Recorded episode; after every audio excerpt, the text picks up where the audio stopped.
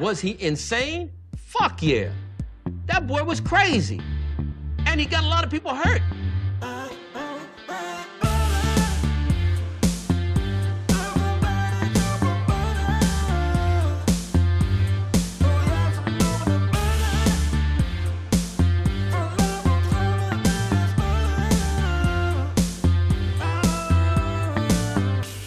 He doesn't like butter. I fucking love butter. I fucking love it. What's up, motherfuckers? Welkom bij een nieuwe aflevering van de Zonder van Tijd podcast. Podcast waarin ik niet alleen mijn eigen kostbare tijd, maar vooral ook uw hele kostbare tijd ga verdoen met het uitkramen van absolute onzin. Aflevering 99 alweer. Ik doe niet meer aan aflevering. Volgens mij heb ik al meer dan 200 afleveringen gemaakt. Alleen heb ik er heel, heel, heel, heel veel gewist vanwege eh, het een en ander. Maar, fijn. Het is 99 is best wel veel. Het zijn er aardig wat. Ah, fijn. We duiken er meteen in, motherfuckers. Het is, eh hoeveel is het vandaag? Het is vandaag 13 april. En doet deze shit het nou, of niet? Even kijken, nee. Ik zit wel, ik dacht al. Babam. Ja. Ik dacht al, waarom werkt mijn, waarom laat mijn laptop niet op? Maar het is waarschijnlijk gewoon omdat de stekker er niet in zit, uiteraard. En kijk, motherfuckers, we pakken er even het krantje erbij van. Vandaag. I'm slacking, baby. Ik loop weer te kloten. Dan en Jelle brengen voor het eerst bloemen naar de paus. Ze zijn 23 en 25, dus die zijn eh, 18 jaar te oud voor de paus. Kijk, motherfuckers, wat de fuck staat er? Dit keer in de krant. Onderzoek naar misstand The Voice. Oké, nou, goedemorgen. Ze gaan er wat aan doen. Is dat nog een ding? Eh, kijk, wat hebben we nog meer? Elva uit Leiden doet met Zap e-sport al, alle F1 races en de simulator. I don't care. Onderzoek naar misstanden. The Voice. Wat heeft die kleine toch? Weet ik veel. Veel veronderstellingen over hersengroei, veronderstellingen over hersengroei niet bewezen. Eh, dat hersenen groeien nog überhaupt is ook niet bewezen. De mijne niet in ieder geval.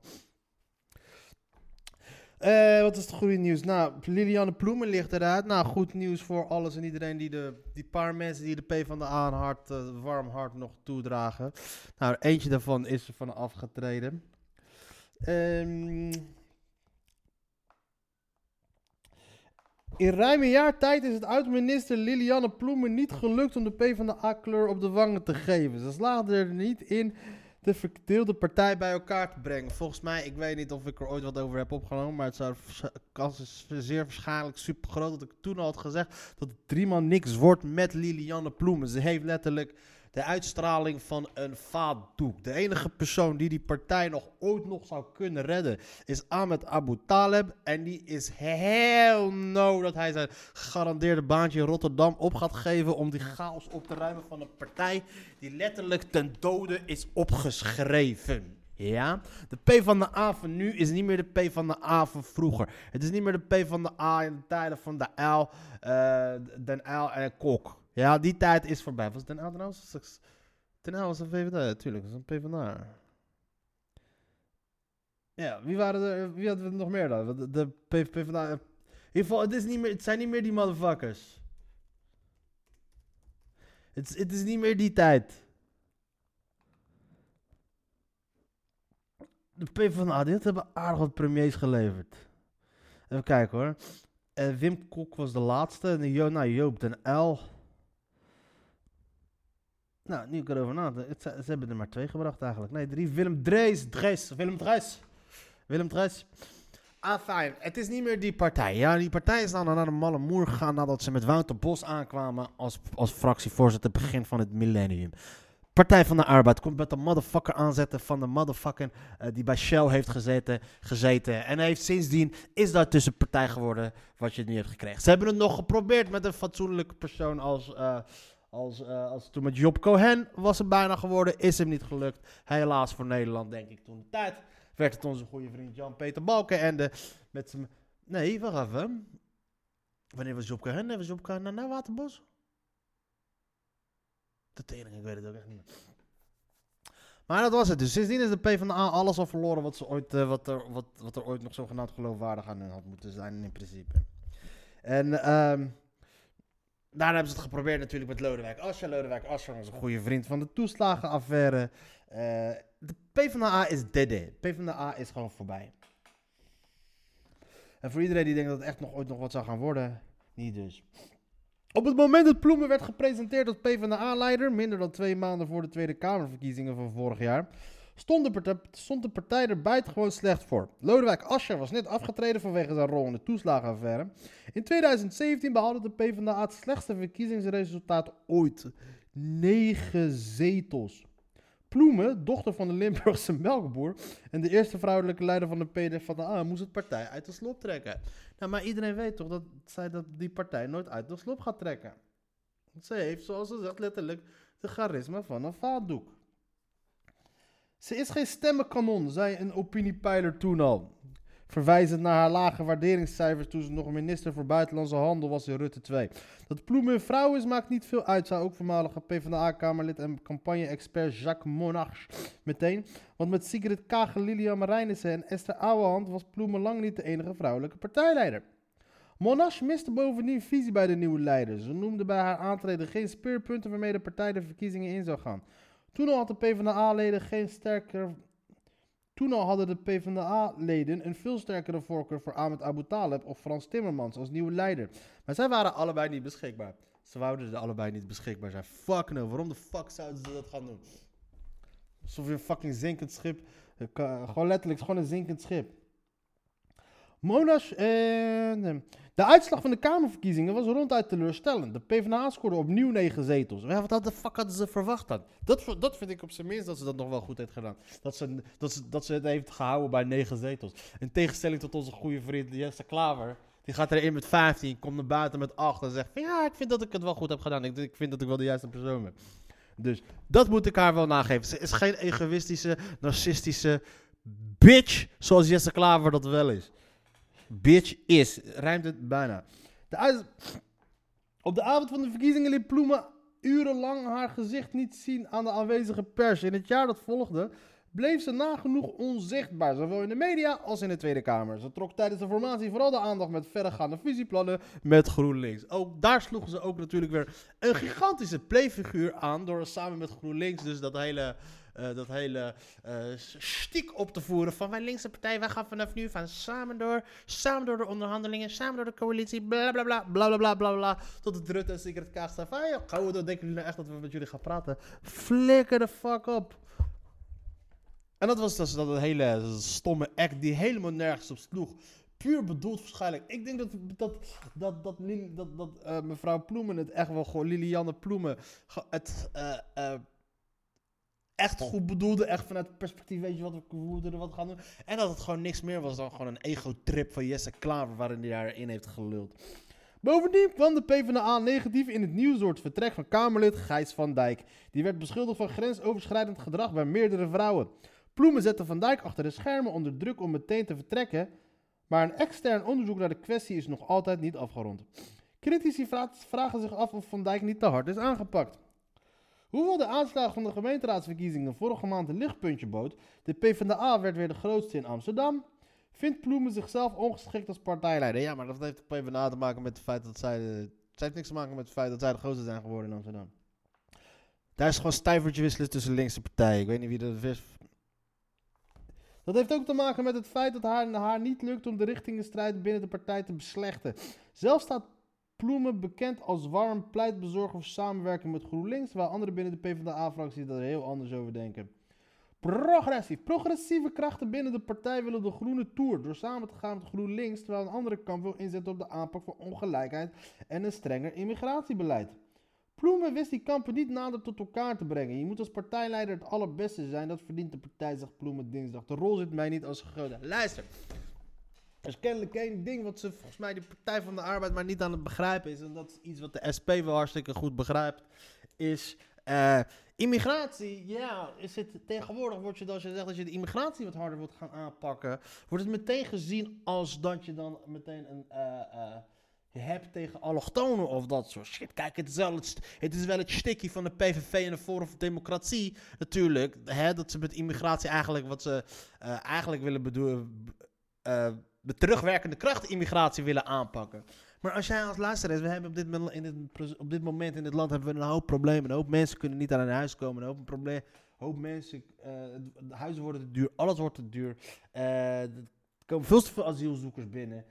En dan moeten we gewoon streng worden op immigratie. Dat betekent niet, dat maakt je geen racist, dat maakt je geen... eh, dat betekent niet dat je een hekel gaat krijgen aan Marokkanen of aan Turken of dat soort shit. Nee, luister eens. Immigratie is een probleem voor de zwakkeren onder deze... In, de meest, wie de meest worden geraakt door immigratie zijn de, zijn de lagere sociale klassen. En dat zijn nou net toevallig ook vaker allochtonen dan, dan, dan dat het witte mensen zijn. Maar ze durven zich daar niet tegen aan te spreken. En ik zou zeggen, spreek je daar gewoon even aan. Zeg, hey, Ahmed, geen probleem, ik heb niks tegen jou. Maar je niffels komen er niet meer in. Ik zelfs zeggen dat zelfs Ahmed zou zeggen, fuck mijn niffels. Maar ik denk dat- zij die stap nog niet durven te maken. Terwijl de SP die durft die stap wel te maken. En dat, daarom... En, dat is, en, en, het is dat, dat, dat, dat, principeloos schitteren tussen eh, hal, en halve maatregelen aanlopen wendelen. En dan, als je, en als je geen harde maatregelen durft te, te nemen, geen harde noten durft te kraken, dan ga je maar, ga je, dan ga je maar, heet dat, mensen dan maar afleiden met, met woke geneuzel, weet je. Meer gelijkheid, diversiteit, bla bla. Ja, leuk en aardig diversiteit, leuk en aardig eh, gelijkheid tussen alle mensen. Maar wacht even, hoe zit het met mijn hazenprijs? Hoe zit het met dit? Hoe zit het met dat? Hoe zit, hoe zit het met stijgende prijzen, met prijzen van de chap? Hoe zit het met het feit dat we geen hazen meer kunnen krijgen? Tackle die shit eerst voordat je gaat praten over gelijkheid en bla bla bla. Want on, on, on- on- ondertussen, de ongelijkheid die wel aan het toenemen is, is tussen rijk en arm. En daar is waar de Partij van de Arbeid voor was, toch? Daar was toch waar de Partij van de Arbeid zo tegen was. Al moet ik zeggen, ik, ik weet niet in hoeverre zij zich daarmee bezig heeft gehouden.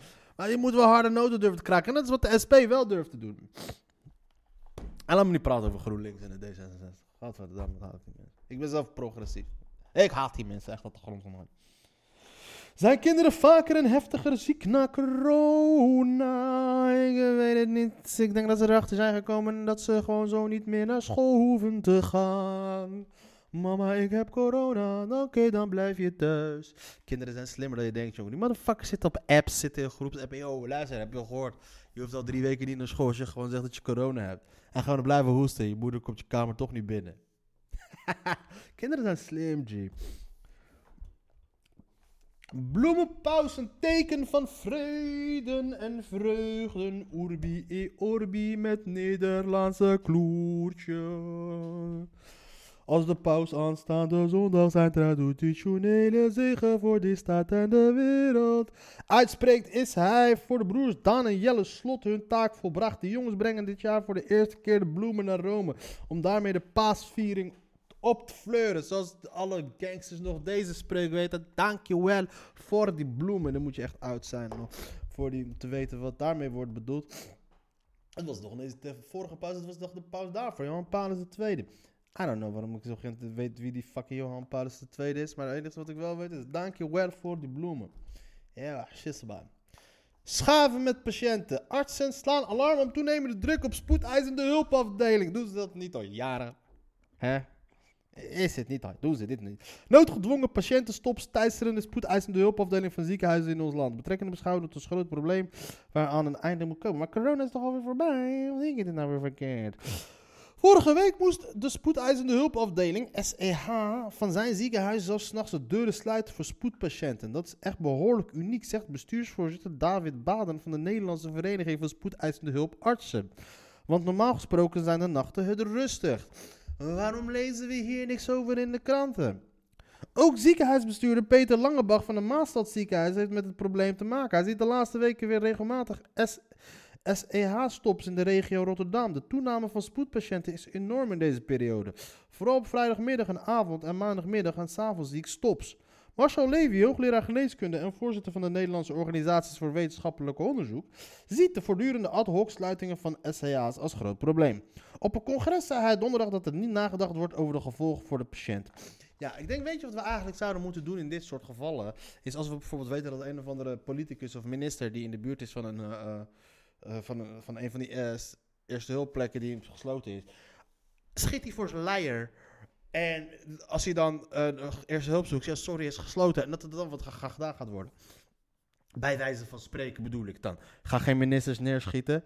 Dat is niet goed. Ga niemand neerschieten. Maar bij wijze van spreken. Misschien dat er dan zoiets moet gaan gebeuren voordat mensen eindelijk aandacht aan gaan besteden. Maar dit zijn serieuze problemen als die shit. Daarom ben ik blij dat ik twee, 10 meter. Ja, wel- weg. Ik ben blij dat ik amper een kilometer van, van de LUMC eh is niet het allerbeste ziekenhuis ter wereld, maar het is een ziekenhuis. Ehm, geen panden vorderen voor asielzoekers. Staatssecretaris Erik van den Burg wil voorlopig geen plekken vorderen waar asielzoekers opvangen, opgevangen kunnen worden. Hij wil eerst goed uitzoeken hoe de opvang van deze mensen het best georganiseerd kan worden. En of de wet aangepast moet worden. Ja, ben je, moet ben je nog aan het uitzoeken hoe, hoe deze fucking. eh, hoe die op- opvang het best georganiseerd kan worden? Daar moet je toch al mee bezig zijn, of word ik nou gek? Daar komt. hij wil eerst goed uitzoeken hoe de opvang van deze mensen het best georganiseerd kan worden en of de wet aangepast moet worden. Daar komt hij voor de zomer op terug. Er is een tekort aan opvangplekken voor duizenden asielzoekers. Dus met andere woorden, joh, s- denk er niet aan, rustig, bla bla bla. We komen er over een paar maanden, krijg je te horen, ja, we gaan plekken vorderen. Dus daar gaat het uiteindelijk op neerkomen. China levert raketsysteem aan Servië, ondanks oorlog. Twee aanhoudingen naar grote wapenfonds in Waalwijk en. Premier Johnson krijgt boete voor overtreden van de coronaregels. Airbus wil geen verbod op titanium uit Rusland. Tuurlijk willen ze dat niet. They, give, they don't give a fuck. Sovjet-geleerde Stanislav Kulitsky. Tweede Russische invasie in de Oekraïne is begonnen. I don't know. Het is allemaal chaos, Asabi. What's up, motherfuckers? Eh, voor jullie is het gewoon een, eh een kwinkslag. Was gewoon een, eh, is- het een hele smoede overloop. Maar ik ben ondertussen ben ik weer 25 minuten op het toilet gaan zitten. Fuck it. Sensation is weer terug. Sensation na vijf jaar van nee naar yes. Dance Festival Sensation keert na afwezigheid van vijf jaar op 2 juli weer terug in Amsterdam Johan Cruijff Arena. Zo lang heeft Badr Hari al geen geen gevecht meer gewonnen. Eh, artiesten als Oliver Heldens, Diplo, MK, Frankie Rizardo, Sandy James en Ryan Marciano treden op. Organisator IDNT verwacht dat er zo'n 40.000 mensen uit binnen- en buitenland op het feest afkomen. Het thema van de 133ste editie van Sensation. Hoe lang bestaat de arena alleen al? De 133ste editie? Mij zit een foutje, vriendelijke vriendin. Het is volgens Milan Reven, management-directeur IDT-event, gewijd aan het sentiment dat nu meer dan ooit weer klinkt in het nachtleven. We hebben door de coronapandemie twee jaar lang nee gehoord. Niks kon en mocht. Nu zeggen we yes, we mogen weer. Positiviteit overwint altijd.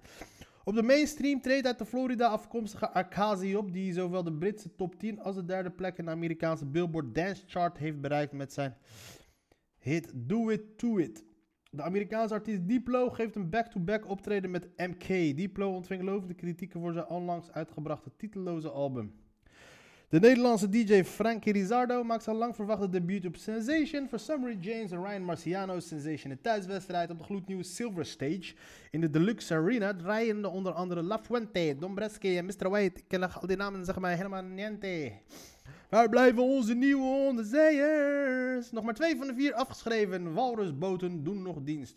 De walrusonderzeeërs van de Koninklijke Marine zijn al lang aan vervanging toe. Maar de nieuwe boten zijn er niet in 2028 zoals oorspronkelijk de bedoeling was. Maar op zijn vroegst pas in 2034.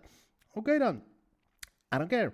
Invictus Games verwelkomt Oekraïnse ploeg. Sportevenement voor veteranen met beperkingen. Na pandemie twee jaar toch in Den Haag. Eerste zeehondenwachters aan de slag langs de Nederlandse kust. Wauw. Fuck it man. Wat ben ik vandaag totaal inspiratieloos om het maar ergens over te hebben met alles en iedereen.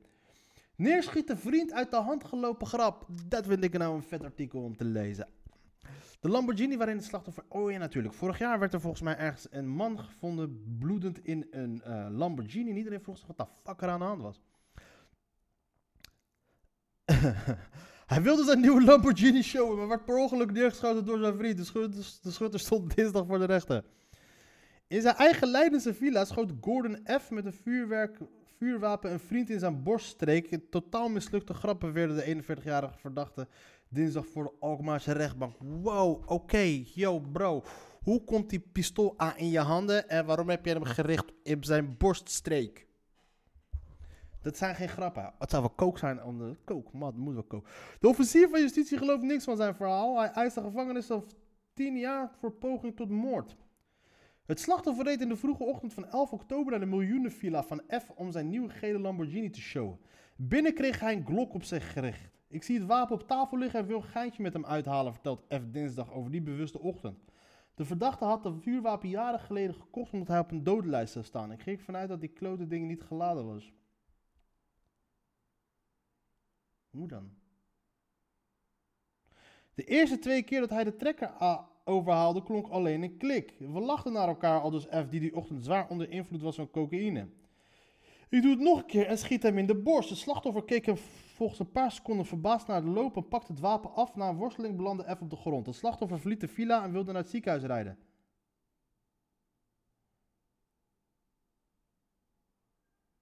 Ver kwam hij niet, want de poort hebben geopend. Ver... Na de beschieting stuurde F onder invloed van onder meer coca en lachgas appjes naar zijn gewonde goede gabber. Dat ze bijvoorbeeld nog eens samen gingen racen op circuit van Zandvoort. Motherfucker, je hebt hem net gepopt in zijn borstkas. Volgens zijn advocaat Mike Jonk is dat niet het gedrag van een man die iemand dood wil schieten. Nee, dat is iemand die van helemaal kierenwiet is. Dat het slachtoffer verklaart dat F voor, schot iets met het wapen deed, daar hecht het OM volgens hem te veel waarde aan. Want wat die handelingen precies was, kunnen we niet concluderen. Het slachtoffer zelf weet het volgens hem niet eens. Ook weet Jonk Rob dat de schutter en slachtoffer middels een mediatietraject weer tot elkaar waren gekomen. Ook hebben ze overeenkomst bereikt over een schadevergoeding. Bro, je had hem gewoon dood kunnen hebben. Voor de aanklager gaat het allemaal niet veel waarde. Hij benadrukte dat F laat, pas laat met het onaannemelijke verhaal kwam dat het om een compleet uit de hand gelopen grap ging. Als je echt schrikt, dan bel je een ambulance of meld je je bij de politie. F is het telg van de rijke vastgoedfamilie. Hij werd Amsterdamse vastgoedfamilie. Hij werd zo'n 20 jaar geleden als, al eens veroordeeld tot een jarenlang celstraf nadat hij een man had gedood. Iemand die mijn vriendin had verkracht, heb ik toen voor zijn flikker geschoten, herinnerde F zich. Oké.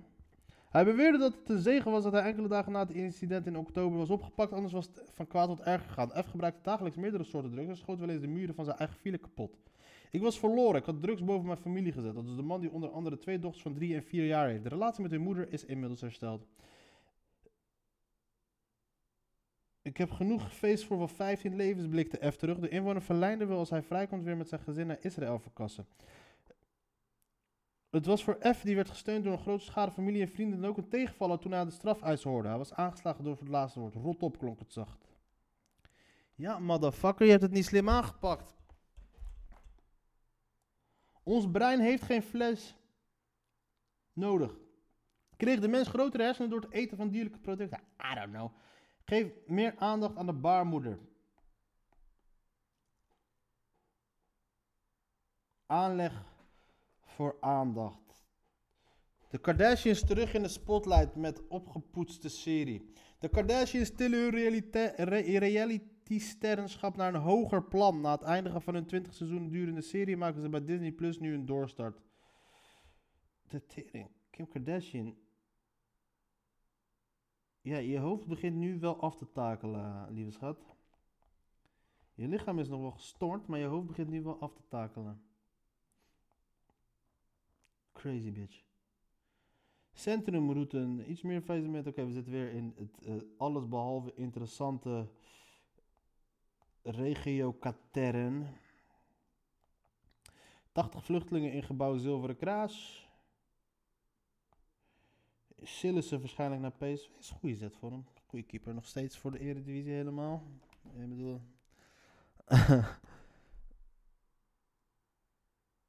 Fuck it, we gaan even kijken. Wat heeft, wat heeft de krant ons vandaag nog meer te bieden? Het nieuws, het nieuws, het nieuws, het nieuws. Laatste nieuws. Knokken schreeuwen, twitteren, twitteren ook groepen chimpansees, mieren. Waar de fuck heb jij het nou over? Oud-Leiden houdt lezing over geschiedenis Joodse weeshuis. Waar staat die Joodse weeshuis dan? Op uitnodiging van de historische vereniging Oud-Leiden houdt Jaap Fokke in de Leidse Lokhorstkerk woensdag 20 april een lezing over het voormalige Joodse weeshuis in de Rodenburgstad. Ah ja. Natuurlijk moet het in de professorenwijk staan. Hè? Leidse Lange Gracht weer in twee richtingen open. Oh ja, van bovenaf ziet het er prachtig uit. Ah, Leiden is echt een fucking mooie stad. Leiden is de mooiste stad van Nederland. En daarom, ik ga daar nooit meer weg. Motherfuckers, alsjeblieft, laat die huizenprijzen echt zo hoog mogelijk zijn. Zodat er alleen maar chique motherfuckers hier kunnen komen wonen. ah, fijn. Ah, ah, fijn. Wel saai zo'n regionale krant, maar who gives a fuck? We gaan even kijken wat de fuck. Badder, Waarom continu, what the fuck, what the fuck, what the fuck. Waarom continu dat? Let gewoon op je taalgebruik. Praat gewoon als een normaal persoon. Dat is waar ik op moet gaan letten.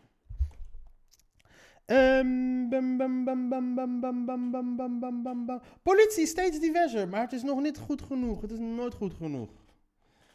Althans, als, ah, maar gadverdamme, als ik me ergens aan zou ergeren. Als ik me ergens aan zou aangehouden worden door een irritante kut Marokkaanse politieagent. Dan gewoon een normale, dan gewoon een Nederlandse kut politieagent. Want die, die proberen, die doen, die doen harder hun best, weet je. Black police showing up for the white cop. Er zijn steeds meer agenten met een migratieachtergrond, maar voor de politie zijn er nog niet genoeg. Yo, kijk eens even in je cel, in je cellen, kijk wat je daar kan vinden. Een nieuwe wervingscampagne moet helpen de korps nog diverser te maken. We hebben ze keihard nodig in het vak, zegt Martin Sital Singh, politiechef in Midden-Nederland als portefeuillehouder diversiteit bij de politie. In de Randstad steeg het percentage aspiranten met een migratieachtergrond van 17% in 2020 naar 23% in 2021. Landelijk steeg dat aandeel van 16 naar 19%. En wat is toch genoeg?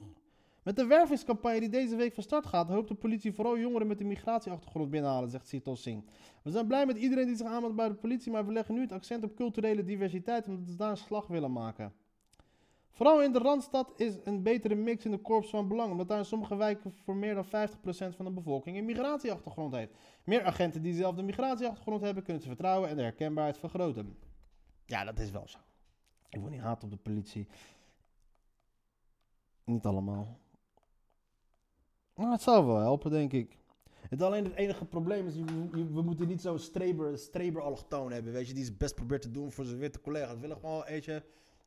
En er is letterlijk trouwens een wezenlijk verschil tussen wijkagenten en, en, en, en, en normale agenten. Wijkagenten zijn meestal gewoon echt wel mensen die uit de buurt komen, die de buurt begrijpen, relaxtere mensen. En, ehm en dat is een hele wereld van verschil. Benzema, Benzema knikkert eh, be- Chelsea eruit gisteren. Dat was een mooie wedstrijd. En, en ik moet zeggen, eh Bayern München eruit geknikkerd door eh, Villarreal. Door een van de mooiste counters die ik de afgelopen jaren heb mogen aanschouwen. Dat was prachtig om te zien. Correctief referendum komt er vrijwel zeker niet. Te weinig steun voor grondwetswijziging. Natuurlijk, waarschijnlijk, normaal zou je zeggen, de D66 zou er down mee zijn. Maar die hebben al lang hun ziel verkocht. Hun principes, hun ziel, hun kloten aan de Illuminati. Het is vrijwel zeker dat er geen correctief referendum komt, waarmee de burgers een aantal aangenomen wet alsnog kunnen verwerpen. Dus een groepswet, wet, wijze, wet, wet, wet, wijziging. Weet ik veel. Who gives a fuck? Ja toch. Maar fijn, wat hebben we nog meer? Eh, mogelijk nieuwe verdachte in onderzoek naar de overval op Mark Gillis. Ik heb die beelden gezien van die overval op die Mark Gillis. En ik zeg het je te doen. ik is echt fucked up voor die kill. Het is echt fucked up voor wat ze met die jongen hebben aangelaten. Het was echt... Oh, godverdamme. Arme man. En ik lach hierbij omdat ik in eerste instantie dacht van... Joh, lekker, lekker voor je. Of weet ik veel wat. Maar dat, toont maar weer eens aan hoe, hoe bekrompen ik wel niet kan zijn soms. Puur en alleen omdat iemand op televisie komt en iets, iets doet waar ik gewoon een absolute hekel aan heb. En toen ik las, hij is overvallen, dacht ik bij mezelf, lekker. Dat hij zich getraumatiseerd voelde, ging ik er gelijk vanuit, joh, dat zou hij maar aanstellen. Dat maar is. Maar toen zag ik die beelden en dat die beelden waren heftig. Die beelden waren echt heftig. Het is echt fucked up wat ze met die jongen hebben gedaan. Ik hoop dat ze die diefsluiers oppakken en even goed vastzetten. Je, je had het allemaal niet hoeven te doen om hem te beroven. Ja, je had hem gewoon kunnen aanzeggen. Luister eens, schappie, blijf staan. Dan ga je beroven. Je weet wat je te doen staat. Maar ze hadden die niet echt... Dat, dat ze echt... Die arme jongen hadden ze echt niet moeten aandoen. Het was echt fucked up. Ik heb het echt te doen met die jongen. De politie heeft nieuwe verdachten in het vizier die mogelijk betrokken zijn geweest bij de overval op realityster Mark Gillis. Ja, zie dat realityster, dat is dat, datgene waar wat mij tegen... Maar dat betekent niet dat je iemand actief ziek mag slaan. Niet allemaal, sommigen. Althans. De zoon van vakantieparkmiljonair en massa is kassaster Peter Gillis. Het onderzoek is nog volop gaande. We hebben zicht op mogelijk andere verdachten, laat de politie weg. Er zijn nog andere sporen die nu verder worden onderzocht door het Nederlands Forensisch Instituut. Mogelijk leidt het tot nieuwe matches. Voor verder onderzoek moet dat uitwijzen. Vorige week werd bij de 39-jarige man uit Den Bosch aangehouden voor zijn vermoedelijke betrokkenheid bij de overval. Gillis werd in november op brute wijze overvallen bij het chalet op vakantiepark Prinsenmeer. Beelden van de overvallen, ja... ah. Ik hoop dat ze deze motherfuckers even goed vastzetten, want het is echt vies wat ze met deze man hebben gedaan. Ah ja, de Belastingdienst krijgt een recordboete om zwarte lijsten met de fraudeurs, dames en heren. De Belastingdienst krijgt een boete van 3,7 miljoen euro van de autoriteit persoonsgegevens, omdat de fiscus jarenlang op illegale wijze persoonsgegevens heeft verwerkt in de fraudesignaleringsvoorziening.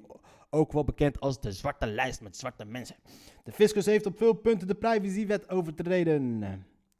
270.000 mensen stonden dus op die lijst. Ehm, staatssecretaris noemt de boete begrijpelijk. Staatssecretaris Marnix van Fiscaliteit en Belastingdienst, noemde de boete begrijpelijk. Hij omschrijft het oordeel van de AP in de verklaring als hard en onmiskenbaar. Het laat nogmaals zien dat fundamentele verbeteringen bij de Belastingdienst noodzakelijk zijn. Hè?